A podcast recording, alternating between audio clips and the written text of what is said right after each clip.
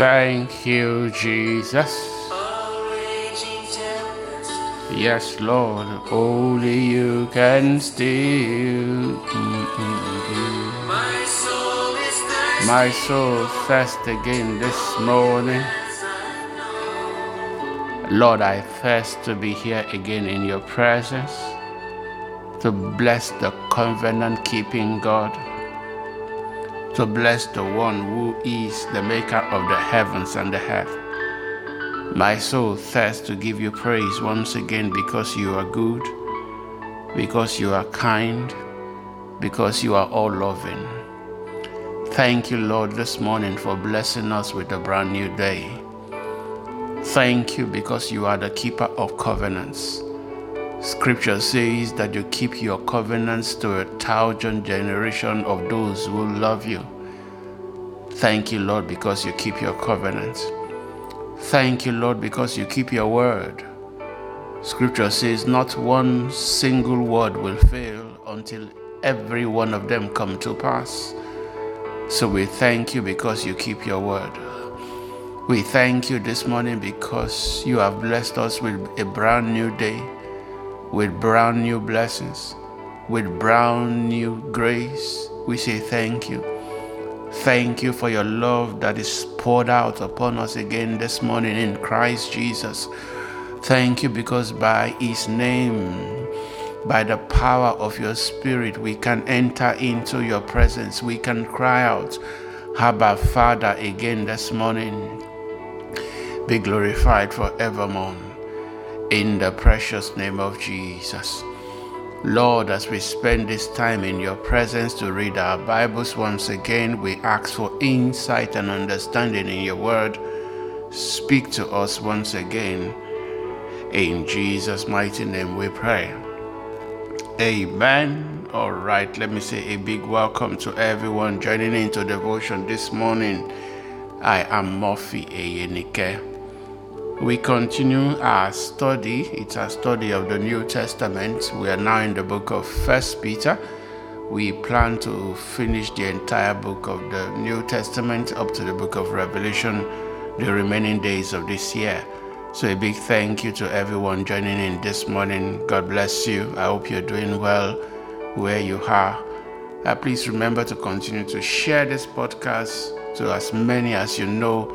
If you love a Christian, you want them to grow in their faith, share this podcast with them. Reading the Bible, I promise you, will help you grow as a Christian. All right, so let's dive straight back in. Uh, we are reading First Peter.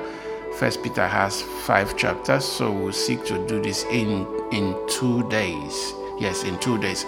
Now, Peter's letter is, is especially important, because Peter may be the only person that was probably closer to Jesus than Peter was, was the Apostle John.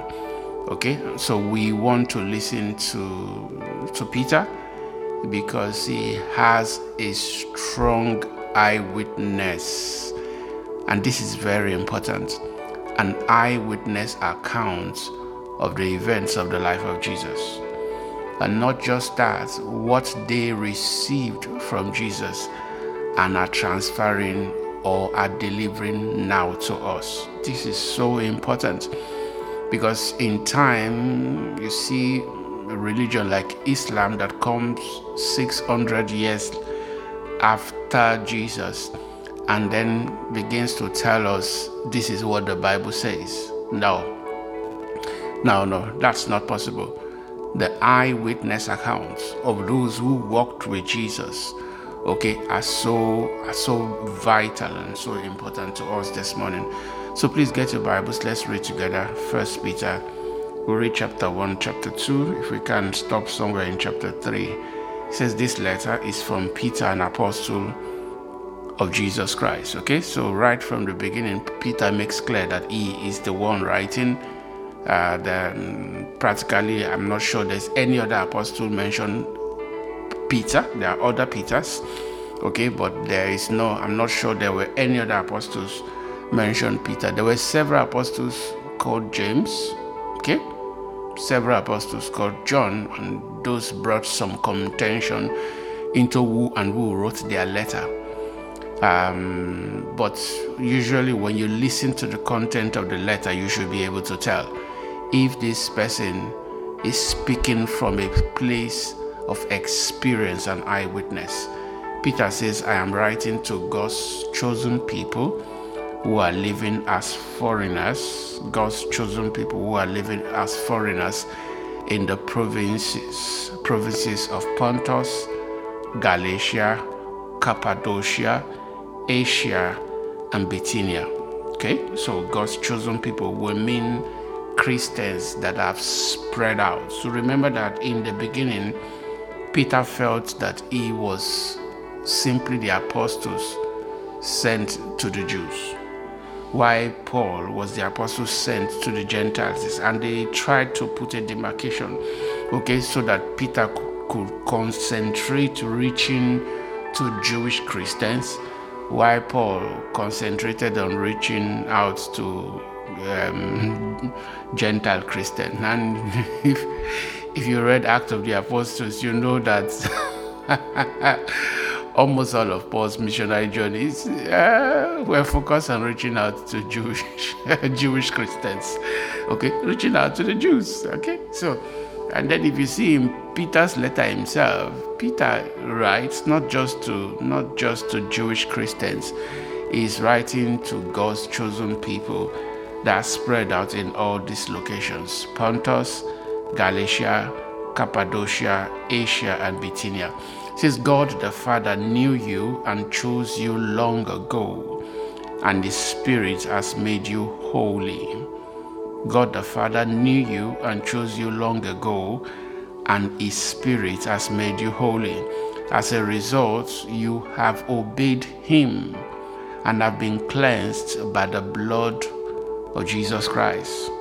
As a result of the fact that God chose you long ago, you have obeyed Him and have been cleansed by the blood of Jesus Christ. May God give you more and more grace and peace. Amen.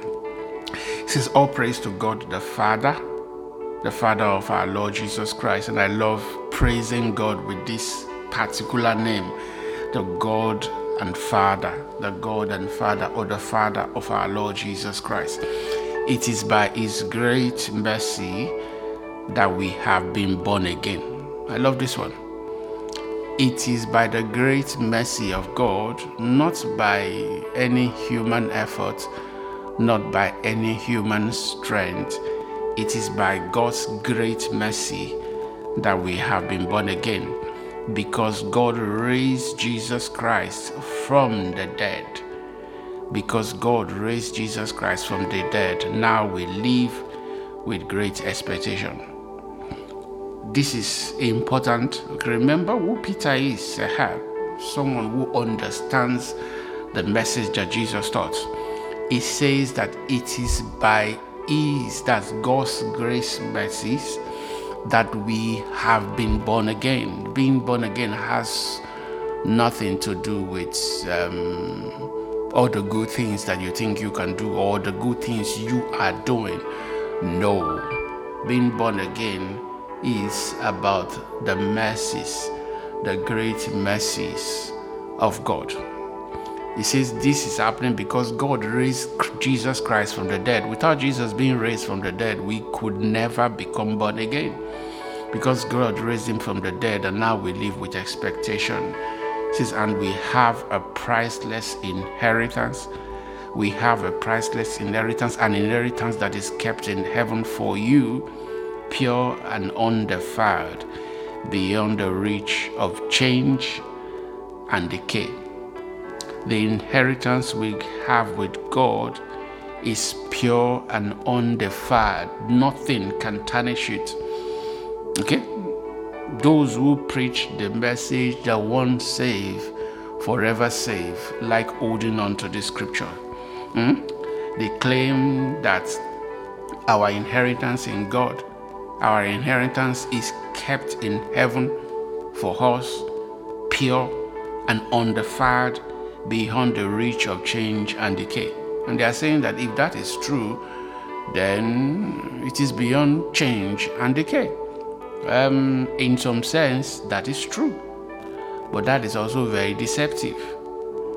That is as long as we have a relationship with Him. Remember, the access we have to this inheritance is because we are in Christ Jesus. Okay? The minute we are no longer in Him, the minute we reject Him, and I'm telling you, all you have to do is listen to Peter's, um, to even Peter's and Paul's letters, and you see that there were those who walked with them, who walked with Christ, who knew Christ, and at some point turned back for whatever reason.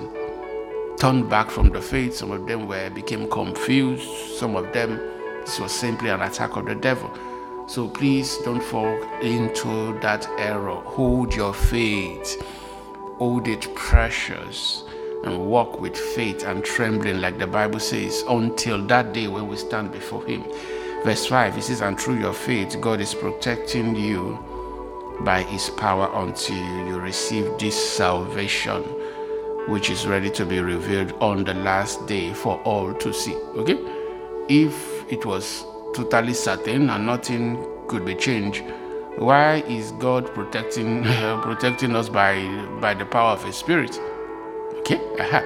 And through your faith, through your faith, in other words, your faith is still connected. We'll remember what faith is, the substance of things hoped for, the evidence of things not seen. Faith is by which we walk with God. Through this faith, through walking with God, God is protecting, protecting us by His power until we receive this salvation, which is ready to be revealed on the last day. So be so be truly glad, verse six, there is wonderful joy ahead, even though you must endure many trials for a little while. There's wonderful joy ahead. These trials, these trials will show that your faith is genuine. Okay? Our trials show that our faith is genuine. Okay? It's not counterfeit. I know that there are many Christians who do not want their faith to be tested, but our, the trial of our faith shows that our faith is genuine. It is being tested as fire tests and purifies gold, since though your faith is far more precious than mere gold. It is being tested. Like, have you seen, have you seen gold passing through fire before? Oh, I I would like to advise you to to go to the goldsmith one of this day. When the gold passes through fire, ah, the goldsmith will be waiting to see himself inside the gold. And the minute he can see himself inside it, the gold, he, the gold has been purified of every impurity. That's when, yes, you have pure gold. Okay, and that's what's happening to us. Peter says, these trials will show that our faith is genuine. It is being, it is genuine. It says, though your faith is far more precious than mere gold. So when your faith is, when so when your faith remains strong through many trials, it will bring you much praise and glory and honor on the day when Jesus Christ is revealed to the whole world. And this is what I tell some Christians. Okay, it's not a problem that our faith is tried. The most important thing is that we stand firm, and that even makes clear that we understand this, okay? Not that we are never tested. How can we then be sure? Verse eight, you love Him even though you have never seen Him. Though you do not see Him now, you trust Him, and you rejoice with a glorious, inex- inexpressible joy. We trust Christ even though we have never seen Him before.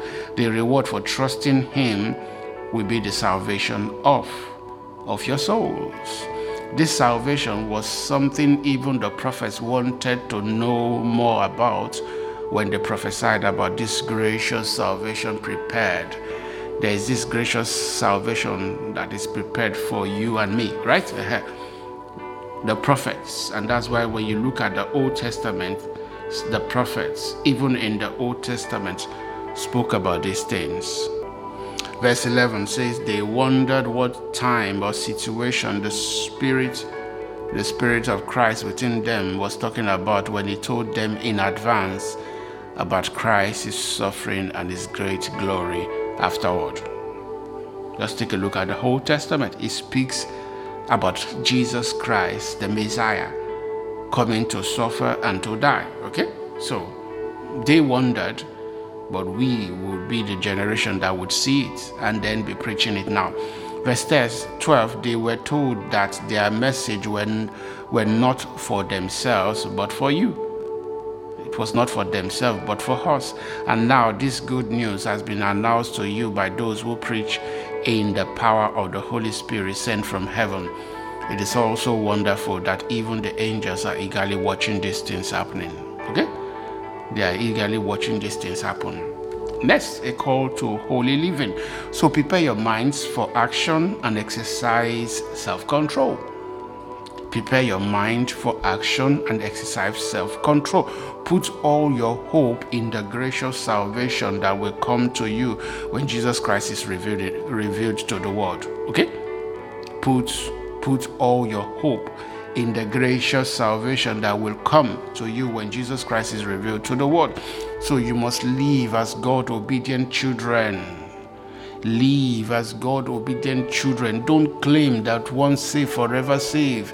Intentionally live as God-obedient children. Don't slip back into your old ways of living. Listen to Peter.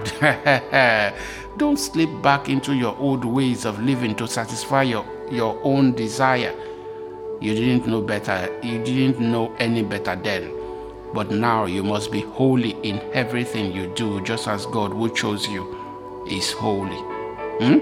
For the scripture says you must be holy because I am holy. And remember, verse seventeen, and remember that the Heavenly Father to whom you pray has no favorites. He will judge or reward you according to what you do. So you must live in reverent fear of Him during your time here as temporary residents. I love this part of the message. We are ambassadors. We are temporary residents. This world is not our home. For you know that God paid a for God, you know that God paid a ransom to save you from, from the empty life you inherited from your ancestors.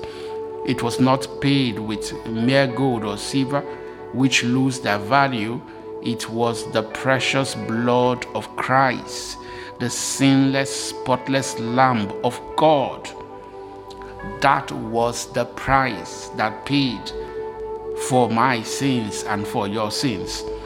God chose Him, verse twenty, as your ransom long before the world began. Before the world began, but now in these last days, He has been revealed for your sake. See, through Christ, you have come to trust in God. Through Christ, you have come to trust in God, and you have placed your faith and hope in God because He raised Christ from the dead and gave Him, gave Him great glory. You were cleansed from your sins when you obeyed the truth, so now you must show sincere love to each other as brothers and sisters. Love each other deeply with all your heart. Love each other, for you have been born again, but not to a life that will quickly end. Your new life will last forever because it comes from the eternal living Word of God. As the scripture says, the scripture says, people are like grass. Their beauty are like a flower in the field. The grass withers and the flower fades, but the word of the Lord, but the word of the Lord remains forever. That is how our salvation is. It will last forever. And that word is the good news that was preached to you. Okay? So, because our salvation will last forever, we hold on preciously to it. But please remember, we are temporary residents. This world is not our home. So we must live like those who are simply passing through. All right, let's go to First Peter chapter two. It says, so get rid of all evil. If you remember that you are you are temporary residents, then get rid of all evil behavior. Be done with all deceit, hypocrisy, jealousy, and all kind, unkind, and all unkind speech. Like newborn babies, you must crave pure spiritual milk, so that you will grow in all, you will grow in full experience, you will grow into a full experience of salvation. Okay? cry out for this nourishment now that you have had a taste of the Lord's kindness. In other words, there's room for us to grow. Okay, we become born again, and not we are not born again at the height. Okay, we are forever. We are just okay. No, we must continue to grow in Him and intentionally live lives that glorify Him. Verse four: you are coming to Christ, who is the living, the living cornerstone of, of God's temple. He was rejected by people, but He was chosen by God for great honor. That is who we are coming to. Verse five: and you are a living stone that God is building into His spiritual temple. What more? Remember that too. You are living stones. You and I, listening this morning, we are living stones that God is building into His spiritual temple. Hmm? What more? You are His holy priest. We are not just the living stone, we are His holy priest. We are also a holy nation. Oh, we are a kingdom of kings and priests at the same time. Since you are living, you are living stones that God is building into His spiritual temple. What more, you are His holy priests. Through the meditation of Jesus Christ, you offer spiritual sacrifices that please God. As the scripture says, I am placing a cornerstone in Jerusalem, chosen for great for great honor, and anyone who trusts in Him will never be disgraced. Isaiah chapter twenty-eight verse sixteen. This is not New Testamental. This is what God prophesied through the prophets in the Old Testament. I am placing the cornerstone in Jerusalem, chosen for great honor, and anyone who trusts in Him will never be disgraced. I pray, because of your trust in Christ, you will never be disgraced in Jesus' name. He says, yes, you who trust Him recognize the honor God has given Him. But for those who reject Him, the stone that the builders rejected has now become the cornerstone. Okay, again, this is the Old Testament. Psalm one eighteen verse twenty-two. The stone the builders rejected has now become the cornerstone. eight. And He is the stone that makes people stumble. The rock that makes them fall. Isaiah chapter eight verse fourteen. Like I said, this is Peter writing. He understands, okay, preaching Christ from the Old Testament. They stumble because they do not obey God's word, and so they meet the fate that was planned for them. They stumble, and we too will stumble if we refuse to obey God's word. So nine, but you are not like that, for you are a chosen people. Remember that we are a nation of kings and priests. We are the living stone. We are, for you are a chosen people. You are royal priests, a holy nation, God's very own possession. Wow. Wow. Again, this is already in the Old Testament too. Okay, but we are God's very own possessions. As a result, you can show others the goodness of God, for He called you out of dark, out of the darkness. He called you out of the darkness into His wonderful light. So once you had no identity as a people, now you are God's people. We had, we didn't have identity once, but now we have. Our identity is that we are God's people. Now you are God's people. Once you received. You received no mercy, now you have received God's mercy. It says, dear friends, I warn you as temporary residents and foreigners, keep to keep away from worldly desires that wage war against your very soul. Be careful to live properly among your unbelieving neighbors. Then even if they accuse you of doing wrong, they will see your honorable behavior, and they will they will give honor to God when He judges the world. Okay? Very simple. Because we are temporary residents.